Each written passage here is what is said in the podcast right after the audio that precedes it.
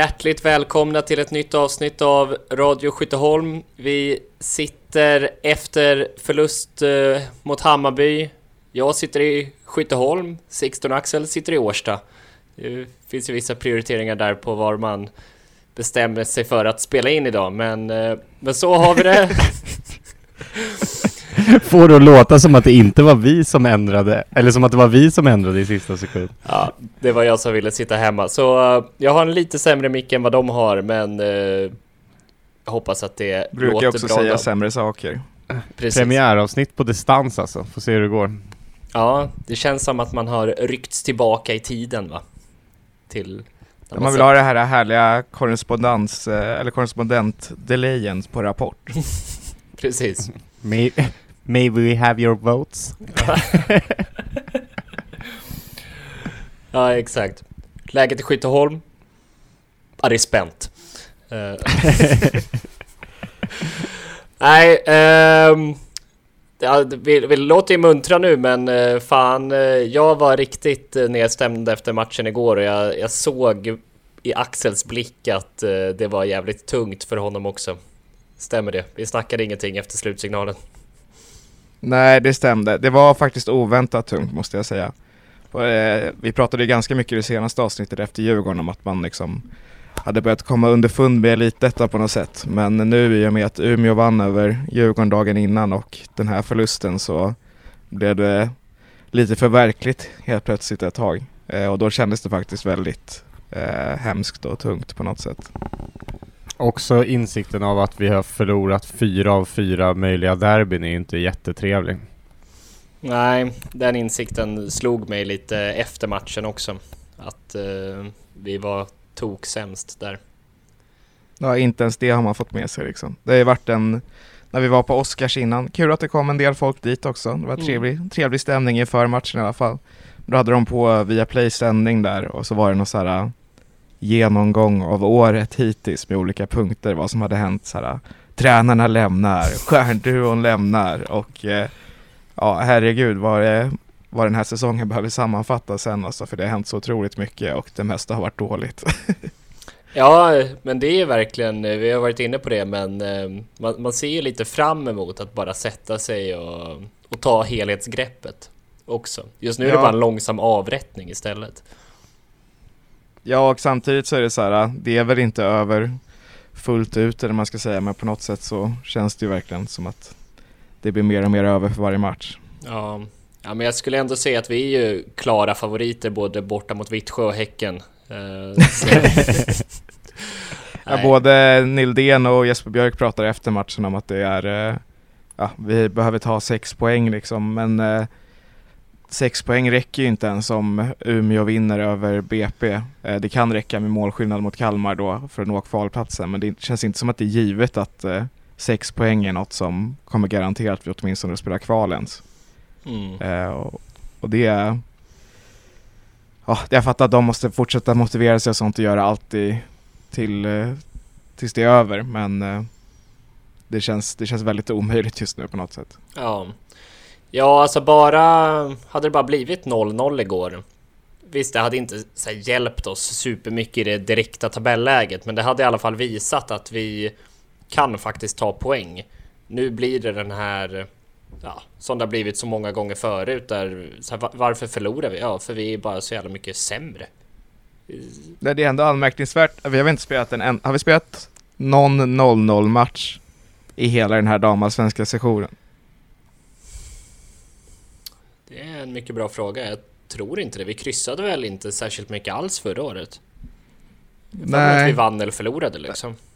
För jag, jag tänkte verkligen, för jag hade en ganska stark 0-0 känsla från ganska tidigt i matchen egentligen. Lite såhär regnig måndagsmatch. Eh, tycker ändå vi står upp ganska bra mot eh, Bayern även fast de såklart är bättre och har mer men eh, ja, inte ens det fick man den här gången. Ja, Kan man få se en 0-0 match någon gång? Ja, en 0-0 match i regnet. Det är allt vi begär. Ja men det känns så synd för i början av säsongen och nu pratar jag verkligen början på säsongen. Då var ju uppfattningen att eh, det är ju så vi ska ta våra poäng. Det var ju med en helt annan spelfilosofi också, men vi ska vara jävligt tunga bak och och kommer inte göra så mycket mål, men vi kan i alla fall spela till oss en del 0-0 resultat. Men eh, så är, har ju inte varit fallet.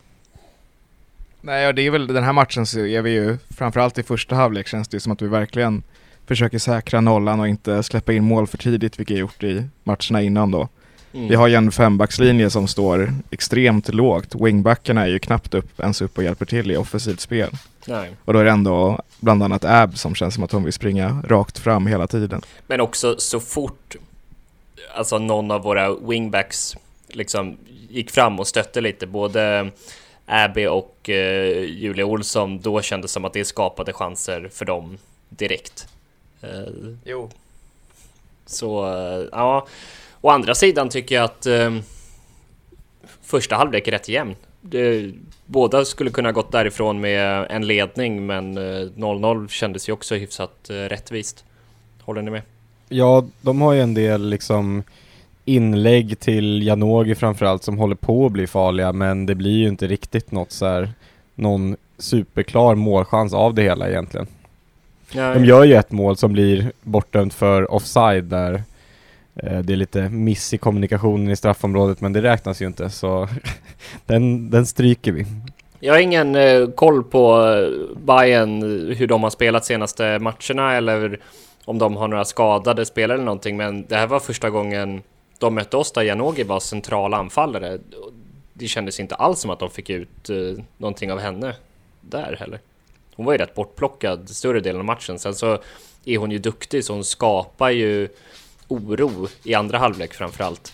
Men eh, henne hade vi koll på åtminstone. Ja, det är väl inte i liksom eh, en mot en luftdueller mot eh, 10 cm längre Jenny Nordin som hon har sina styrkor kanske. Nej, Så det var väl märklig matchning på det sättet.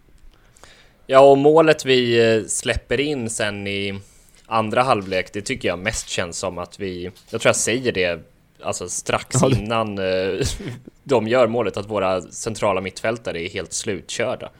Och så, så bara Ja, ställer de om, vårt mittfält, de bara gör ingenting. Smack, smack, smack och sen så är bollen i mål. Ja du sa verkligen det fem sekunder innan det, när det anfallet började liksom Mm. bara, Fan vad vårt mittfält är slutkörda. Så Ja. bara Tre passningar, friläge, mål.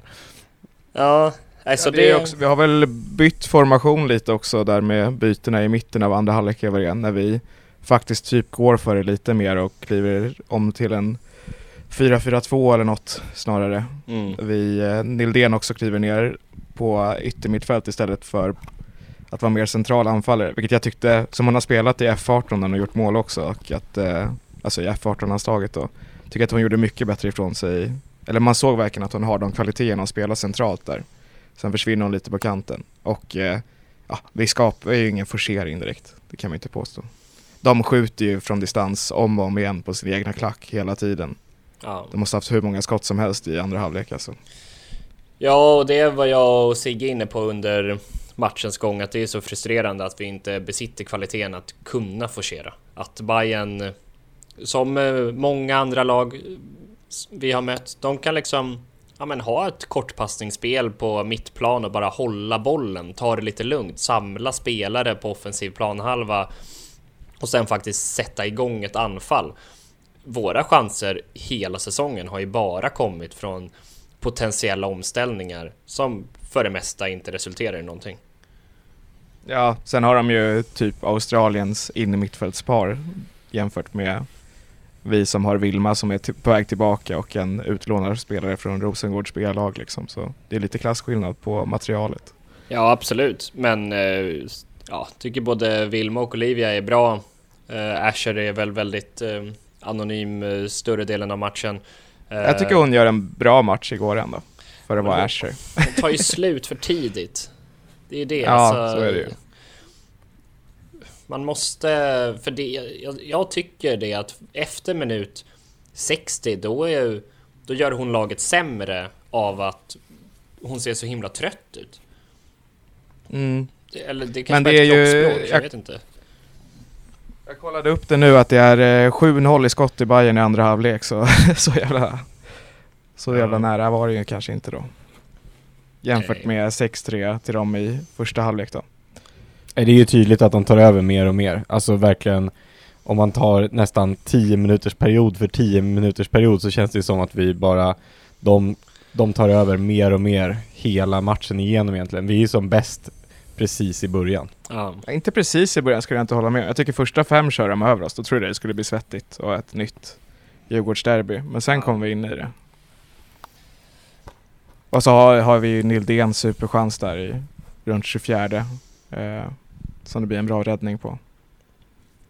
Ja, jag tycker att även om vi inte har något skott på mål i andra halvlek så har vi väl ett par lägen som har varit också väldigt ja, talande den här säsongen. Att vi slår in bollen i straffområdet, men eh, det, ja, det händer ingenting. Den går inte till en medspelare.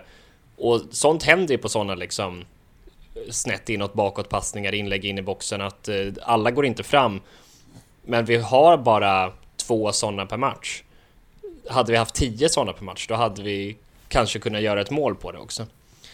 Eh, ja, Asher har ju någon verklig liksom superaktion där hon vänder bort ja, men två, tre spelare och sen bara ska sätta in den i boxen och då är det liksom Ja, som en lös passning rätt till deras första försvarare liksom. nej, men man blir så, Så, så frustrerad. mycket bra och sen sånt, sånt katastrofslut på den aktionen Ja, men liksom. hon kan ju inte sparka på en fotboll. Det känns ändå som en ganska jobbig brist att ha som fotbollsspelare. Det är otroligt frustrerande. Apropå det vi pratade om på läktaren Sigge, ifall man ska träna upp eh, sina sämsta eller sina bästa egenskaper.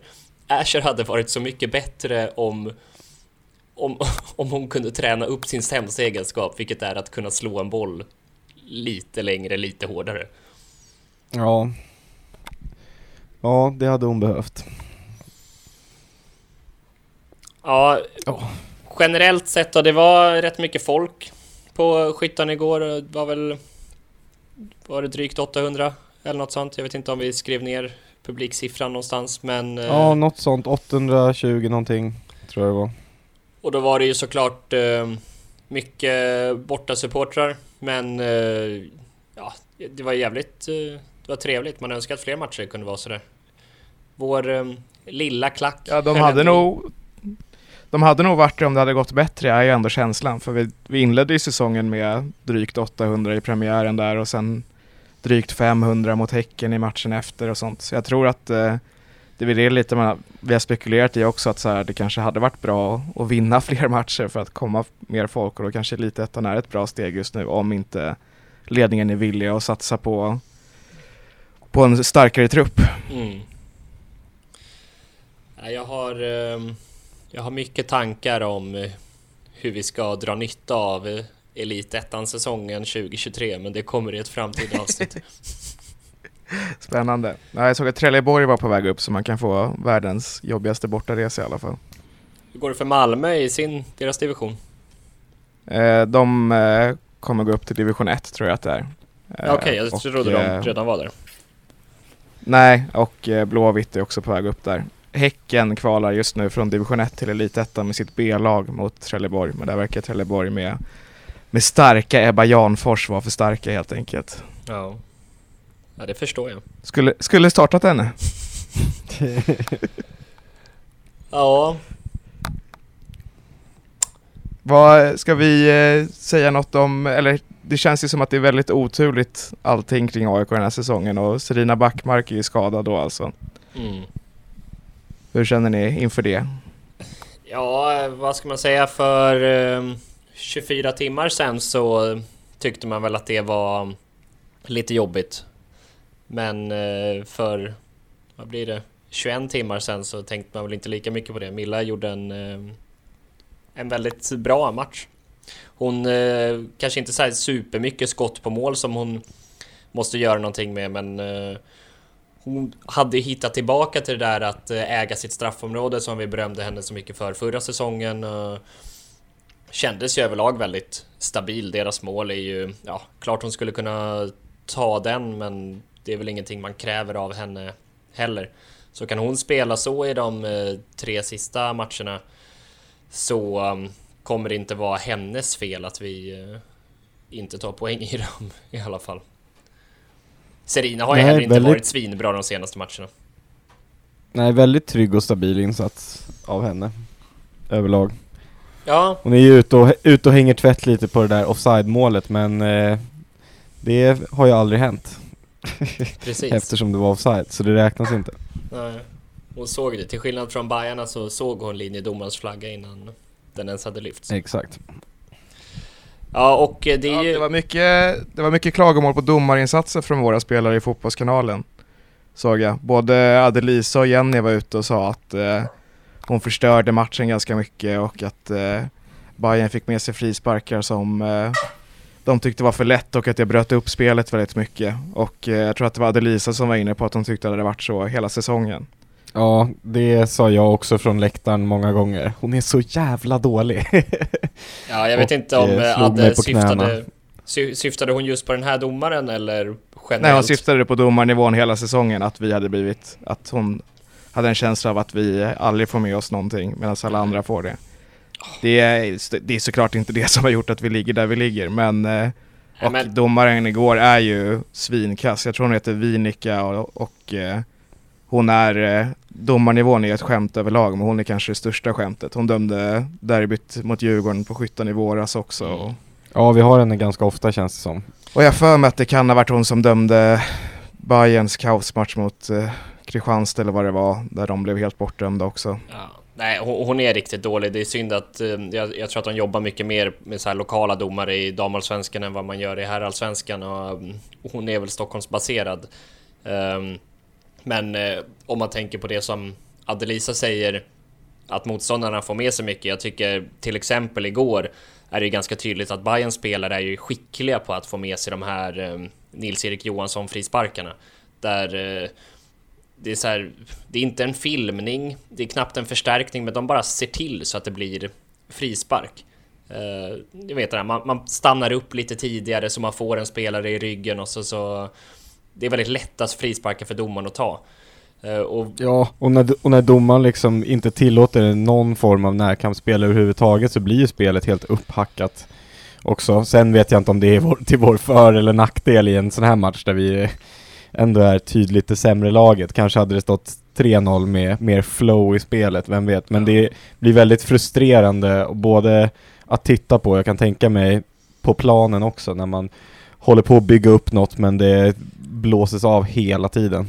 ja, men det var en otroligt jag tycker frustrerande... Janogy, Janogy sa väl typ att, eh, ja hon sa att, att AIK då hade varit extremt frustrerade ute på plan och att man spelade väldigt fult, vilket vi ju gör i den här matchen och ofta gör, men det är egentligen ingenting emot att vi går in lite hårt.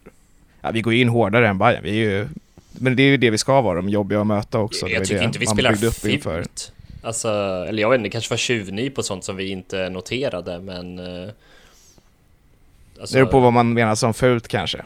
Det kan ju vara fult och inte olagligt. Ja, Hårt då? ja, kanske. Men att hon sa att hon också höll med om att nivån var för dålig i alla fall. Ja.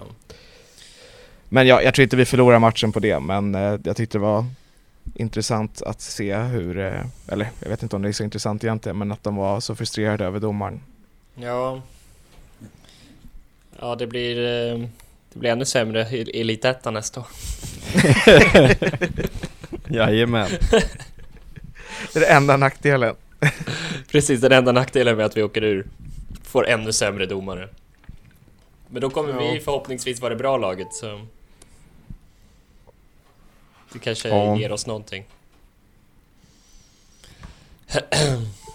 Kommer man väl få njuta av eh, Sportexpressen Plays sändningar eller vad det nu är som...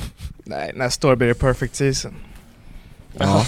Se, se alla små IPs. Underbart. Ja, det hade varit något. Om man ändå hade så mycket tid. Det är väl fler matcher, det är väl inte så mycket vardagsmatcher och sånt piss, så det, det underlättar ju. Jag, jag måste släppa ut en galen hund här. Häng kvar en sekund. Okej. Ja, men det ska väl delas ut bärs också. Varför gör vi det Love? Det var länge sedan vi sa det. Ja, nytillkomna lyssnare kanske inte fattar någonting.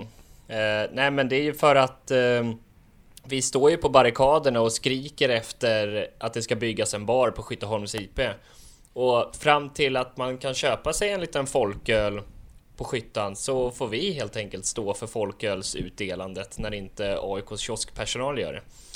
Eh, så den tredje, den näst och den bästa spelaren i matchen får sig en varsin folköl. Och eh, 2,2an i den här matchen ger vi till eh, Matilda Nildén. Vill eh, Sixten oh. motivera det? Ja, hon är ju som... Det är en väldigt tydlig trend för henne, får man ändå säga, att hon är ofta vår bästa, piggaste, rappaste spelare i första halvlek och så också i den här matchen. Hon är ju den som eh, kan liksom utmana en mot en, göra, göra sin försvarare och eh, hitta ett halvläge. Hon har ju ett riktigt bra läge som skulle kunna bli mål i den här första halvleken. Men är ju, kan jag tänka mig, superjobbig att möta som eh, ytterback eller mittback. Att hon river och drar, spelar ju ganska fult som eh, Axel var inne på här innan också. Och liksom snabb, ettrig och eh, en eh, bra touch också. Så hon, eh, hon är in, ingen rolig motståndare för ett, för ett försvar. Och hon gör ju det som hon gör bäst i den här första halvleken. Mattas väl av lite i andra som så ofta förut när hon det känns som att hon inte riktigt har liksom 90 minuter av det intensiva spelet som hon eh, står för och eh, ofta gör bra i sig riktigt än. Kanske att hon måste bli bättre på när hon ska liksom ta sina maxlöpningar eller inte, eller bli bättre tränad. Men det är en tydlig trend att runt minut 60-70 så brukar det dala hennes ork och mm. Eh, det gör det väl även den här gången, även om hon får stanna lite matchen, längre på planen. Eh, tycker jag att det är lite att hon byter roll dock som gör att hon försvinner lite. Jo, och Bayern tar över mer och mer ja. också. Nej men det, jag tycker hon är, eh, hon, jag tror att hon kommer typ leda bärsligan av de som är kvar nu efter den här bärsen. Mm. Eh, och jag tycker framförallt att eh, hon kom ju bara för ett drygt år sedan och hon har haft en otrolig utveckling och frågan är hur, hur otroligt bra hon kommer bli alltså. Man hoppas att vi, hon får stann, att hon följer med ner i Elitettan. Ja, jag har grubblat mycket över det där att eh, det, är, ja, det är klart att man vill ha kvar henne men jag har också jävligt svårt att se att hon stannar. Det eh, har ett år kvar på kontraktet i alla fall. Ja, men känns det inte som den eh, den eftertraktade spelaren i vår trupp? Det är väl klart att andra klubbar ser till lag som åker ur och ja, men här kanske man kan fynda spelare. Vi får se, jag vet inte vad det är för klausuler inskrivna i deras kontrakt och så heller ifall Nej. de har möjlighet att gå till andra allsvenska lag. Och eh, det är väl egentligen bara Nildén i vår trupp nu som ja, men, liksom, som det kan bli lite huggsexa kring. Jag tror ja, att eh, alla lag i damallsvenskan vill ha henne. Ja, så kan det säkert vara. Sen är frågan om hon kommer få en eh, lika stor roll som hon skulle få hos oss och redan har hos oss nu. Eh, men ja, det är ju jag känner ju också att ju mer för varje match som går så blir hon ju bara bättre och bättre och jag har väldigt svårt att se att vi ska få behålla henne tyvärr. Det är bara att hoppas. Ja. Eh, men eh, hon, eh, det var ju någon statistiknisse med i Studio AIK också. Jag vet inte, jag tror att det var efter derbyt. Och då var Nildén en av de bästa i serien en mot en eh, statistiskt sett. Så det lär ju de andra lagen se också, förutom det, hon, det man ser med ögat. Ja men precis, de har ju koll på, på allt det där antagligen, plus hennes uh, unga ålder. Liksom... Och utvecklingskurva också, det ska man inte underskatta. Så hur, uh, hur fort det har gått de här senaste månaderna tycker jag framför allt. Ja. Jag ser ju tyvärr ett mardrömsscenario framför mig där eh, Nildén både stannar i damallsvenskan och stannar i Stockholm. Nej, nej, nej, nej. Säg inte så. ja, Sixten var lite inne idag på att de kanske kan gå till Brighton eller något. ja. Det hade varit nice. Eller... Lite utomlandskniv. Eller HBK. Hennes syrra spelar ja, väl i det. Juventus eller någonting? Ja, precis. Mm. Och gör det kanonbra där just nu, som jag har förstått det. Hon är, ett, hon är ett stort fan av sin syster, lägger upp mycket om henne på Instagram. Ja, härligt. Jag är ett stort fan av Nildéns systers syster. Vem är det då? Matilda Nildén. Jaha, trodde det fanns en ny på gång som vi kunde ta.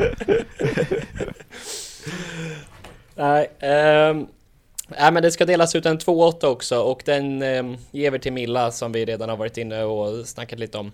Eh, varit petad eh, större delen av säsongen. Fick eh, spela lite i kuppen och vi såg ju inte den matchen men fick höra att det var lite eh, gick lite tuffare. Men kliver in och gör en jävligt stabil match. Ja, och är ju en otroligt fin representant för AIK. Det hör man ju från alla runt omkring och hur hon har hanterat den här petningen och stöttat Serina och allting också. Mm. Jag, är glad. jag skrev till henne efter matchen faktiskt och sa att jag var väldigt tacksam över eh, att ha henne i AIK. Var det därför hon la upp en bild mycket. på dig? Nej, det var innan. ja, det, det var tydligt vilka två i Radio Skytteholm hon tycker bäst om. ja. kom inte någon bild på mig inte. Uh, nej, där är ju också en... Uh, som sagt, man, man tenderar att glida in på efter säsongen-analysen, men vem som ska stå i mål nästa år blir ju intressant faktiskt. Jag tycker det är rätt givet. Det är intressant men givet. Ja, och jag antar att Om du båda är, är kvar. givet att uh, Serina ska stå. Ja, precis. Ja, jag känner att Serina kanske också har andra, andra lag som är intresserade. Jo, möjligtvis, men jag tror inte... Eh, jag är inte helt övertygad om det faktiskt.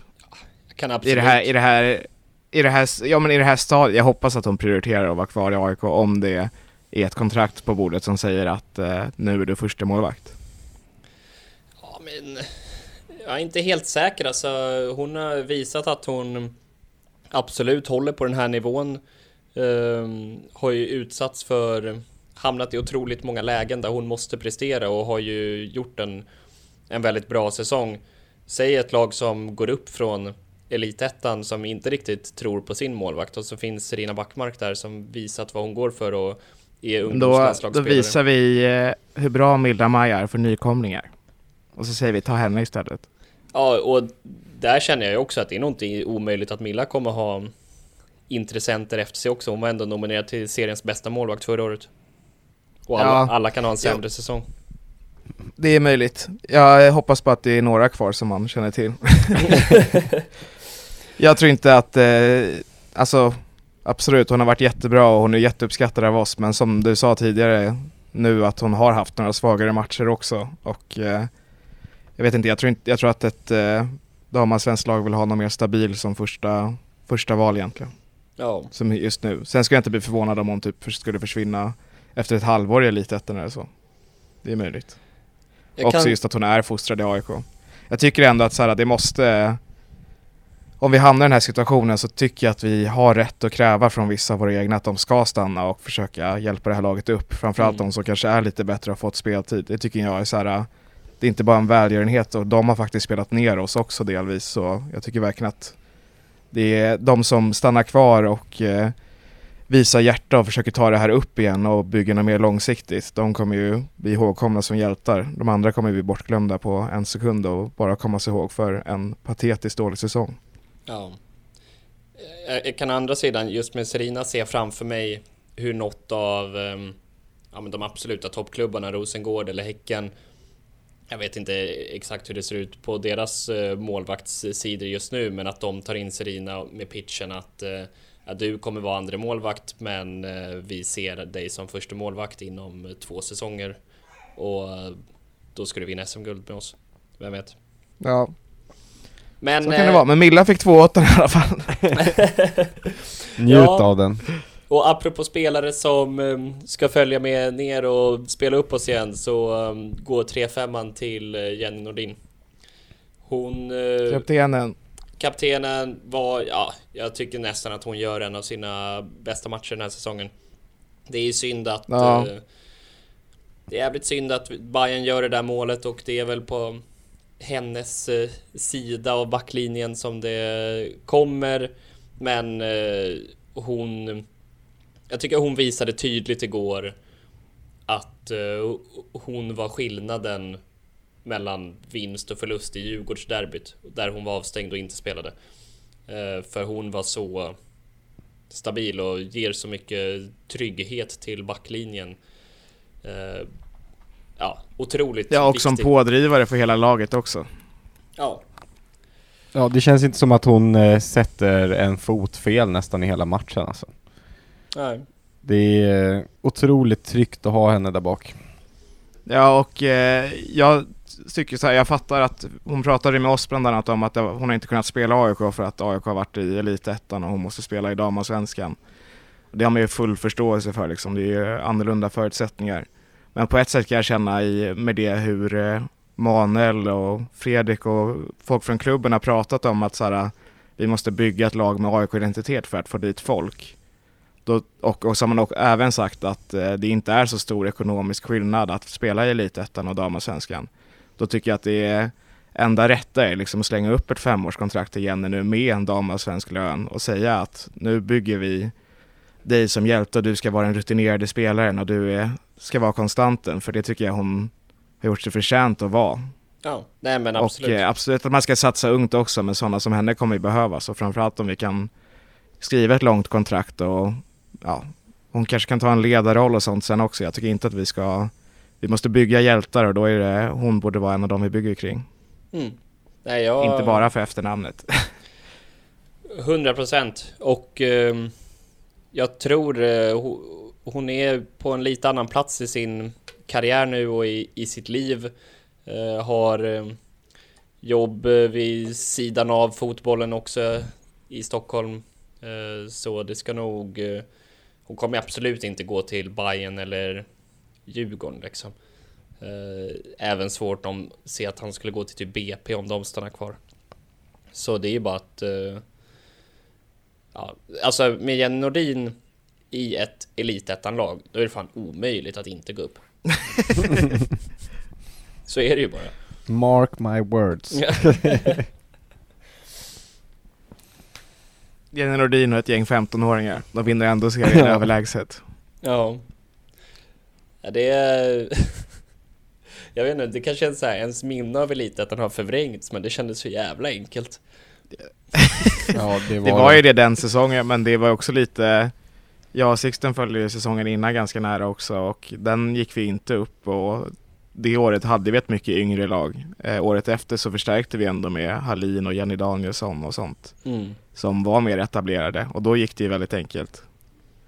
Men eh, ja, man får se. Ja, sannoliken. Ja, ska vi lämna matchen?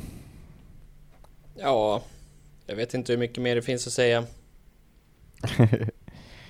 Sex poäng och en bra målskillnad krävs på tre matcher, varav en är mot Häcken borta. ja. ja. Tänk om vi vinner mot Vittsjö. Vad trevligt det hade varit. Det hade, det hade varit något. De har inget att spela för i alla fall, så man vet aldrig. Då blir det fan lite, då blir det lite puls. Om övriga resultat ja. går vår väg också. Ja, det är ju att det är Umeå och BP möter varandra som kan se till att vi blir nedflyttade i kostym, så att säga. Härligt. Ja, fy fan. Äh, tre matcher kvar. Vi får väl eh, passa på att njuta av de tre så länge det varar. Sista matchen ska man ju gå på ändå. Ja. Det kanske kan bli en signal om hopp om framtiden om inte annat. Precis. Även om det är kört på förhand. Ja, är det något annat ni har på hjärtat som ni känner att ni vill lyfta för våran eh, trogna lyssnarskara? Eh, jag kan ju göra en rapport från det här medlemsmötet som var i och med att jag tror att det var att eh, vi pratade om det i förra, i förra avsnittet. Mm. Absolut, Axel var, var en, eh, duktig och var på medlemsmöte i Solna Ja precis, gymnasium. jag är den enda som bryr mig om föreningsdemokrati i den här konstellationen. Exakt. eh, och... Eh, Så brukar det inte låta när det är dags för årsmöten och jag är den enda som vill gå. jag har varit på de tre senaste årsmötena, men innan var man ju för fattig för att vara medlem i AIK. Det kan man ju också ta upp med AIK någon gång kanske. Ja. Hur dyrt det är att vara medlem. eh, men eh, Ja, och det stannar i rummet helt enkelt. det blir ingen rapport. Nej, men det var intressant. Det oväntat mycket damsnack får man säga. Det var typ 120 pers där och ändå två frågor om damerna och det kändes som att det var intresse. Det var inte bara tuffa killar längst bak som bara Åh, vem bryr sig om damerna? Mm. Även fast det var en halv fråga som var ungefär så. Eh, men eh, Och eh, lite intressanta grejer jag skrev ner var att eh, AIK ska, ha en, eh, ska lägga mest pengar av alla på scoutingen inom damsektionen. Eh, sen så var det också visat att det är inte så svårt för det är inte så många som har scouter överhuvudtaget just nu på damsidan. Men det tyckte jag lät väldigt bra ändå i och med att det känns som att de värvningarna vi har fått in nu är väldigt mycket agentförslag eller partnerförslag och sånt utan att det är inte så mycket egen scouting som har kommit upp kanske. Mm. Eh, sen så, så anmärkningsvärt var väl lite att eh, vi vill inte vara i elitettan men kan vara där i till exempel två år om det är bättre långsiktigt och eh, Manuel pratade också om en total omstart eh, och lät inte helt osugen på att den kanske är lättare att göra i elitettan Eh, och att man då ska kontraktera väldigt många unga spelare från Stockholmsområdet. Eh, en annan intressant sak var väl att eh, publiksnittet i damallsvenskan har sjunkit de senaste 20 åren. Vilket känns väldigt häpnadsväckande på något sätt. ja, det är sinnessjukt. Eller det, egentligen kanske man ska tala om att det inte har ökat överhuvudtaget för att det ligger ungefär på samma nivå. Eh, och att eh, det var en annan sak som jag hann inte ställa den frågan för att eh, ja, det blev, eh, blev varmt där inne och jag hade inte ätit middag. Så jag glömde bort att ställa min fråga. För en intressant sak som sades var att eh, ja, vi ska öka vår omsättning till minst 250 miljoner om året, vilket står i visionen. Och då sa Maner att eh, allt som inte leder oss dit ska tas bort. Saker vi gör just nu som inte för oss mot närmre det målet ska man antingen dra ner på eller prioritera bort. Okej. Och eh, då, ja, jag tänkte, men han sa inga exempel på det för det här var under presentationen, men jag tänkte fråga honom om, om sådana frågor. Eh, eller vad, vad, vad kan det vara för någonting till exempel? Vad Men tror det var du det kan ändå, vara? nej jag vet inte. Det är väl det jag kände också, vad, kan, Det vad beror är det ju- egentligen? Det beror ju helt på hur man ser på det liksom. Man kan ju se på det så här, nej men vad fan, varför ska vi ha ungdomslag då för? Men man kan Men också se på det, de, vi måste ha ungdomslag. Fast ungdomslagen är ju det som ska generera pengarna överhuvudtaget mest. Ja, vad Jo fan. men man skulle, också, man skulle kunna säga, ja men då startar vi en skitbra akademi från 14 års ålder och tar de bästa då. Alltså vissa klubbar Ja. har ju den modellen. Så det beror ju helt på vad, hur man tänker att man ska uppnå de här 250 miljonerna. Men om det är dyrt det jag tänker- att eh, vara medlem i AIK så är det ju fan eh, ännu... Det är hutlöst dyrt att vara Nej, men jag, tror absolut inte han syftade på ungdomslag. För det, dels så pratar man väl om AIK Fotboll AB i det här fallet och inte AIK FF. Ja nej, jag tror verkligen inte det Eh, heller. Men det jag tänker snarare är kanske att om, om man har den, jag vill säga att jag, jag har väl haft mina, ja han har ju inte varit med i de här dusterna. mina monologduster med Manuel eh, genom säsongen. Men jag och så här, vi är nog ganska olika som personer i mycket. Eh, men eh, jag tycker, jag har ändå, ju mer han har börjat komma in i klubben och ju mer han förstår så tycker jag att han känns verkligen som rätt person att eh, genomföra det här visionsarbetet. Och jag tror till exempel den här 250 miljoners grejen kan vara då kopplat till dam är att så här, att eh, satsa på äldre spelare som kanske snabbare tar oss till ett eh, Europamål eh, och lite pengar där. Det för oss inte närmare 250 miljoner till exempel. Visst att vi kanske når en sportslig framgång men vi kommer inte närmare det här ekonomiska målet den vägen. Men om vi gör det på längre sikt och bygger upp med ungdomar och är som de nämner hela tiden att vara tidiga på transferfönstret när det ökar. Då gör vi det. Då närmar vi oss både ekonomiska målet och det sportsliga målet.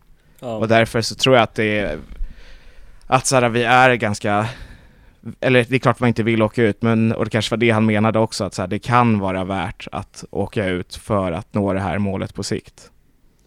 Jag har ju en... Eh, inte riktigt, den är inte, det är inte en så konkret tanke men jag har en, en slags eh, dröm om hur AIK ska mm, ta sig vidare från det här. Jag tänker att vi kommer komma in i det lite mer efter säsongen men mycket bottnar i det som Manuel eh, pratar om nu att lägga de stora pengarna på scouting och framförallt värva smart. Sen tror inte jag alltid att det kommer betyda värva 17-åringar eh, eller så. Det känns som att det är ganska ofta den liksom eh, enkla den enkla svåra strategin på något sätt att hur man bygger långsiktigt. Att, ja, men då tar man in alla unga spelare. Det vet jag inte, men att eh, ja, värva mycket smartare framöver i alla fall. Och det känns som att vi i alla fall från vd-håll är på det spåret. Jag hoppas bara att eh, Harris är rätt eh, sportchef att eh, realisera det också. Det tror jag. Och, eh, men framförallt så han pratade om att så här, kontraktera väldigt många unga spelare, vilket ju är en, en skillnad tror jag jämfört med vi har ju flera spelare i U-laget just nu som, inte, eller som spelar i A-laget som tillhör U som inte är kontrakterade.